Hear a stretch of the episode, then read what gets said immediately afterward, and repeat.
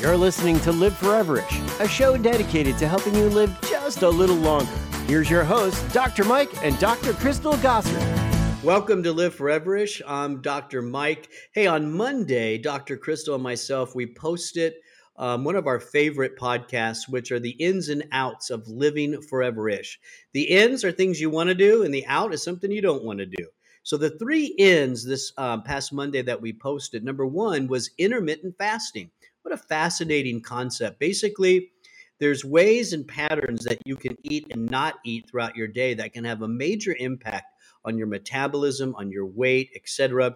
Uh, the three main uh, types of intermittent fasting that we discussed was time restricted intermittent fasted, uh, fasting.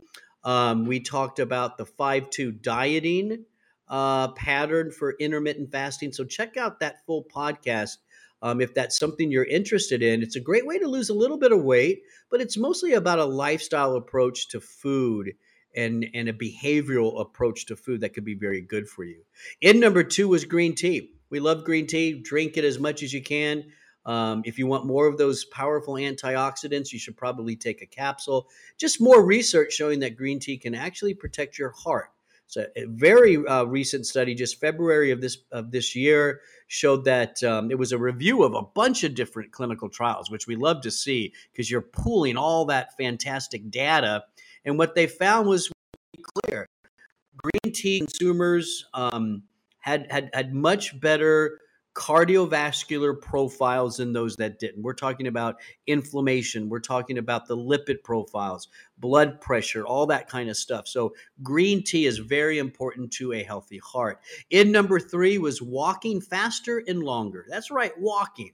Come on now, don't poo poo walking. It's good for you, especially as you're older. If that's what you do, that's fantastic. Studies have shown 30 minutes of walking every single day. It has dramatic effects to the brain, the heart, and longevity. Uh, this specifically looked at how fast and how far people walk.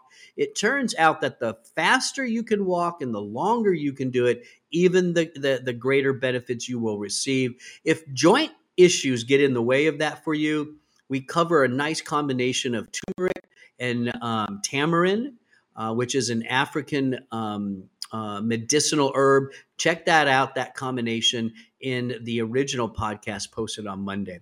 And what out what's out is is fast biological aging. You see, there's chronological age and there's biological age. Chronological age, I can it's going to increase every year.